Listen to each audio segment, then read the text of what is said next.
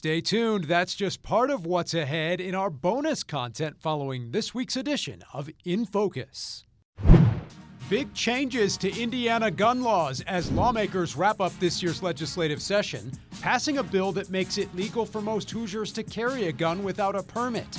We'll hear from lawmakers on both sides, plus Congressman Andre Carson and one of his potential opponents on the crisis in Ukraine and the economic impact here at home as we talk one on one with the Deputy Commerce Secretary. It's all ahead right now on this week's edition of In Focus.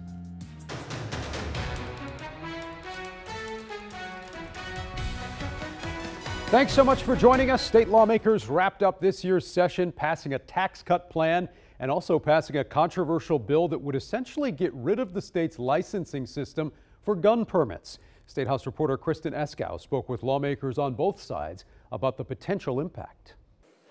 After gathering for the final time this session, Indiana lawmakers have differing reviews on the past two months. Really proud of the successful, productive session we had. Just unfortunately, a lot of divisive uh, social issues. One of those issues came under debate during the final hours. Lawmakers passed a bill Tuesday night that would allow many Hoosiers age 18 and older to carry handguns without a permit.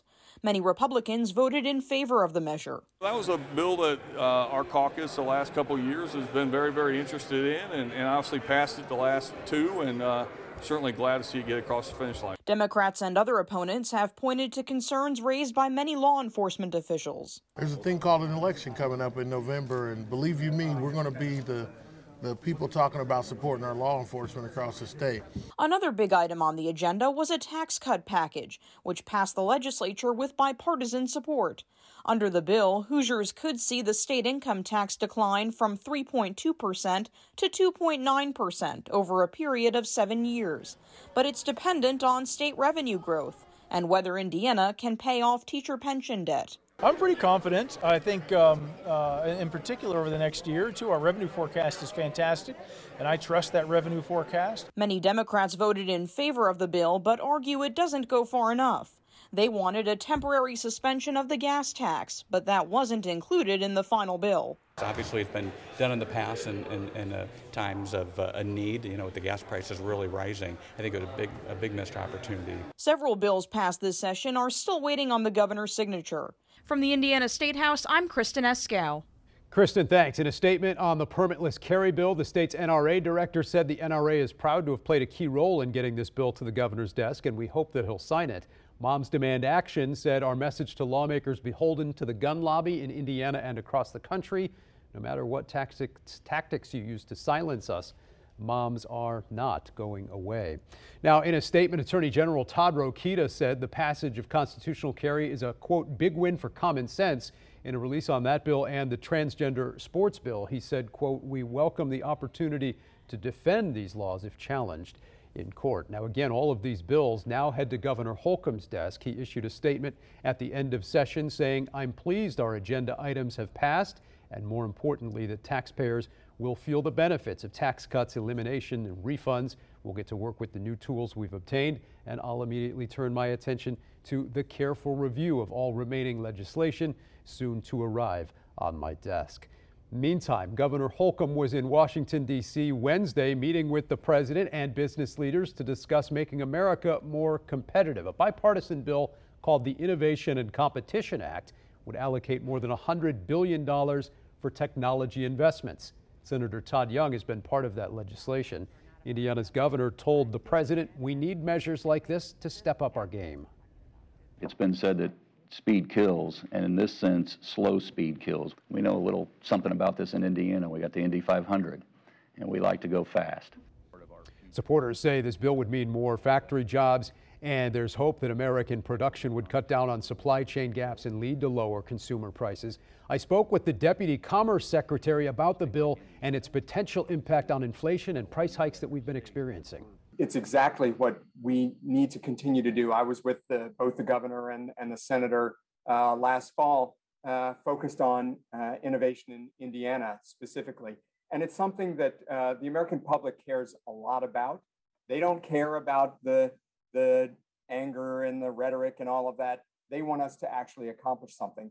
And this is an area where we have an opportunity to invest in the US, to bring great jobs back to the United States, to own the future, if you will, and to bring down costs to the American uh, consumer at the same time. It's why we need to get this uh, bipartisan legislation uh, agreed to uh, with both uh, houses of Congress and to the president's desk. We're seeing inflation, though, at a 40 year high, gas prices soaring in the midst of the crisis uh, in Ukraine. How long will we continue to be seeing these higher prices having an impact on our economy? Well, I'll tell you that uh, that we we are uh, seeing the economy going gangbusters. Uh, the type of job growth that we haven't seen in uh, really ever. Uh, but to your point, we're also dealing with the challenge of we were already dealing with some inflationary pressures, but this war of choice by Vladimir Putin, uh, this unconscionable aggression, naked aggression against the Ukrainian people, uh, it, it, it, really uh, blows the mind that, uh, that he would engage in, in that type of activity. But the president is very focused, as you know, uh, in trying to find ways to bring down costs.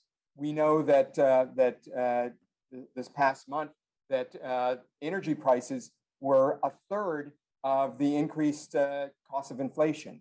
Uh, and I expect that, that we're going to continue to feel pressure as a result of this war of choice. But we're working together with our allies and our partners, making uh, uh continued uh, commitments from the Strategic Petroleum Reserve to bring down costs. All right, this week we're also hearing from Indiana Senator Todd Young about the latest inflation numbers price of rents are, is skyrocketing. Some people are being forced out of their homes. Trips to the local market cause great anxiety because of the sticker shocks. This is the everyday reality for these rank and file Hoosiers who are struggling to make it. And it doesn't have to be this way. Senator Young, among those in Congress who voted this week to approve a new $1.5 trillion spending plan, which included billions of dollars in aid for Ukraine. Senator Mike Braun voted against that package. This week, we also caught up with Congressman Andre Carson, who returned to Indianapolis after voting for that aid package to mark the one year anniversary of the American Rescue Plan. Here's what he told us about that aid for Ukraine. I think it's a start. I voted for it. Um, but we can't just rely on the United States. I think our, I think the global community has a responsibility to uh, uh, uh do their share. I know Ukraine has been pushing heavily to become a part of NATO. And you know, being a part of NATO is a process that takes several years. But I think we've done our part. My hope is that our allies in this fight will do their part. Now, this week, we also spoke with one of Carson's potential opponents this year, Angela Grabovsky, who happens to be a native of Ukraine. We're talking to our friends and family. We're getting some pictures. Uh, it, it, the situation is terrifying. We didn't think until probably the end two weeks ago on Thursday in the evening. It was around 11 o'clock here when uh, Putin announced that uh, they're going to invade Ukraine. We, nobody believed in it. But we are where we are two weeks later. Uh, I'm glad that the bill to help Ukraine passed the House. Yeah. And uh, going to the Senate and hopefully is going to be signed into the law. Do you think more needs to be done in terms of whether it's military support or other other action uh, in Ukraine? So they approved 13.6 uh, billion dollars right. to help, and again, from my perspective, all that people of Ukraine need right now is humanitarian help. So we are helping military. Uh, we are helping sending arms in there, and they're going to fight. We need to help people of Ukraine with all of the resources we can possibly spare for them, but we also need to take a look at what's happening in the United States. So all of these sanctions and all of our actions are causing a lot of problems with our economy. Okay, coming up next on this week's edition of In Focus, former VP and former Indiana Governor Mike Pence visiting the Poland Ukraine border this week. Also had some interesting words re- in recent days about Republicans who might embrace Putin. Plus, the session's over, but some lawmakers want to return to the State House if and when the Supreme Court makes a ruling on abortion. Our panel is standing by on Zoom and here in studio to talk about it all when we come back. Vice President Kamala Harris was in Poland this week. She met with top officials and refugees as part of a diplomacy trip focusing on the growing humanitarian crisis. Fueled by Russia's invasion of Ukraine. And former Vice President and former Indiana Governor Mike Pence also paid a visit to Poland, he and his wife joining a group called Samaritan's Purse to meet with refugees at the Ukrainian border. He called the impacts of the war heartbreaking and encouraged everyone to send support overseas to Ukraine. All right, let's bring in our panel right now. With us today on Zoom, former state party chair for the Indiana Democrats, Robin Winston, 2016 vice chair for the Indiana Trump campaign, Tony Samuel, and here in studio, former GOP lawmaker Mike Murphy and former communications director for the Indiana Democrats, Jennifer Wagner Chartier. Jennifer, I'll start with you, the VP and the, the former VP there along the Ukraine border this week, where we continue to see a, a very real human cost to this war. At the same time, Congress this week approving billions in aid for Ukraine. I think we're seeing a rare bipartisan moment. It's always a shame that it takes an international tragedy to bring both parties together and to you know have them do the right thing on the aid package.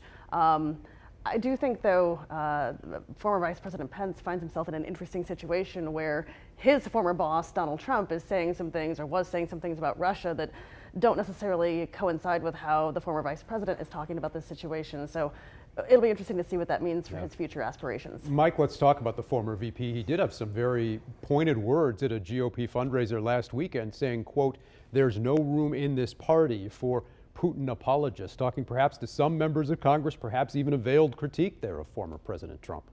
Well, I think that Mike Pence has had maybe the best week of his recent political career. Um, not only was he standing up to the, the former president uh, in, in, in, the, in the speech, but he also comes come to the Polish border, the Polish-Ukrainian border, the only Republican that I know of to visit the Polish-Ukrainian border. And I think he's, he's, he's, uh, he's got some new confidence that character and principles really matter. And he's defending liberty, not only in the United States, defending the, uh, the Republic, but also defending liberty in Eastern Europe as well. They all go together. Yeah, let's, let's turn to, uh, to Tony here next. Tony, uh, your response to what, to what Mike said there and to what the vice president had to say about uh, there being no room in the party for, uh, for Putin apologists, as he put it. Well, I think very highly of, of uh, former Vice President Mike Pence. Um, but I do think he's running for president, and that's fine. I, I, I think he should, uh, if, if he so desires. Uh, and so I think some of his comments that you know we've heard and recently and, and probably going forward are going to be to separate himself from the leader of the pack of the Republican uh, potential candidates in 2024. Um, but the, to, to, dissect the, those comments and the reasons for them a little bit, President, nobody but uh, nobody did more to sanction Russia or China uh, or to stop the unfair uh, trade practices of those countries than President Trump. President Trump wanted to block Nord Stream 2, the gas pipeline from Russia to Germany.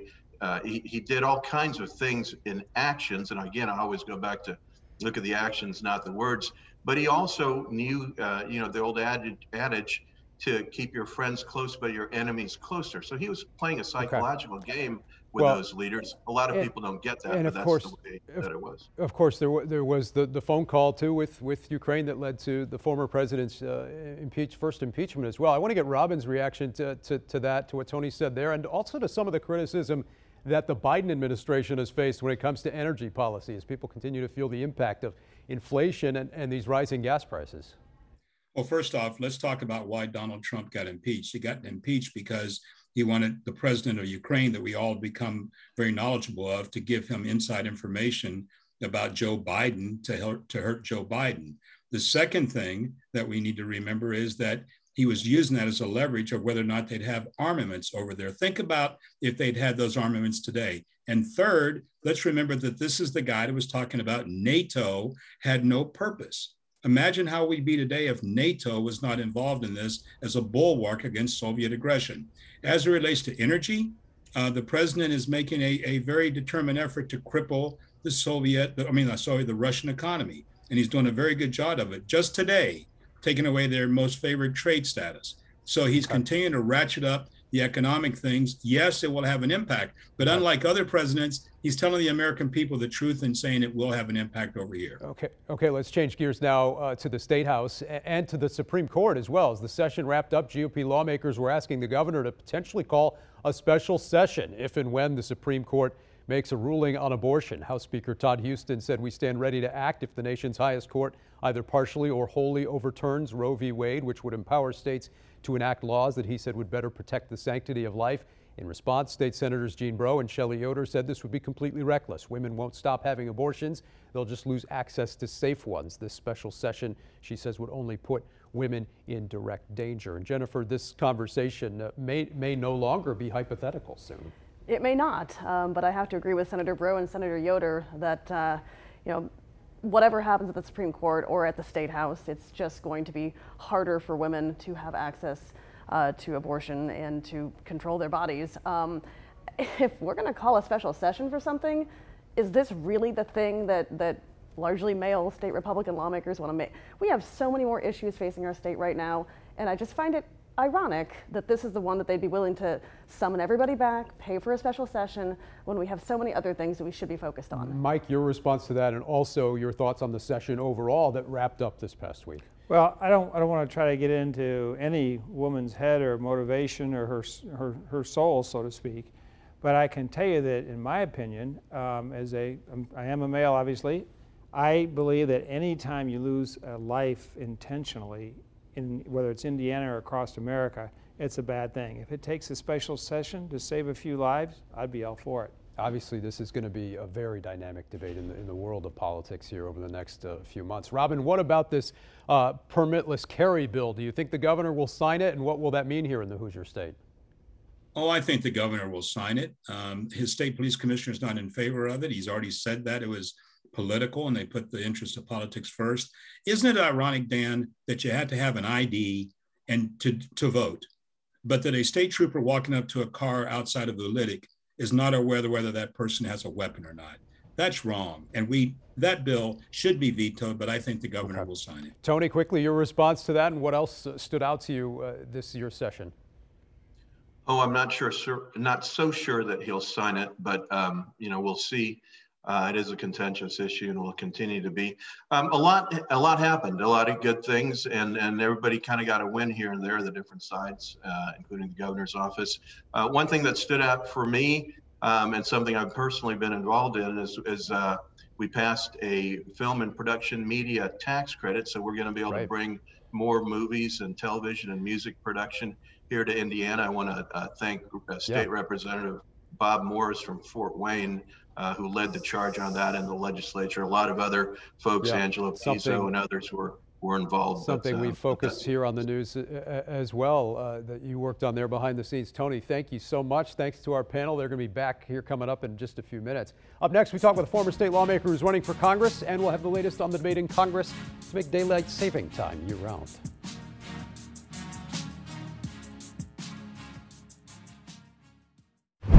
That time of year again, our clock's moving ahead an hour this weekend for daylight saving time. But this week, Congress is also investigating whether it's really necessary to keep doing this year after year and losing that hour of sleep. A recent poll found more than 70% of Americans want to get rid of daylight saving time. This past week, lawmakers debated whether we should move to DST year round, which would certainly be complicated, no doubt. Of course, Indiana just moved to daylight saving time back in 2006. Complicated in terms of getting all the states on board and doing everything that would have to happen. Well, a former state lawmaker is running for Congress in the 9th District, and recently Erin Houchin sat down with your local election headquarters for a one on one interview to talk about her bid to replace current Congressman Trey Hollingsworth, who she ran against in the 2016 primary. This time around, there are even more candidates in that GOP primary.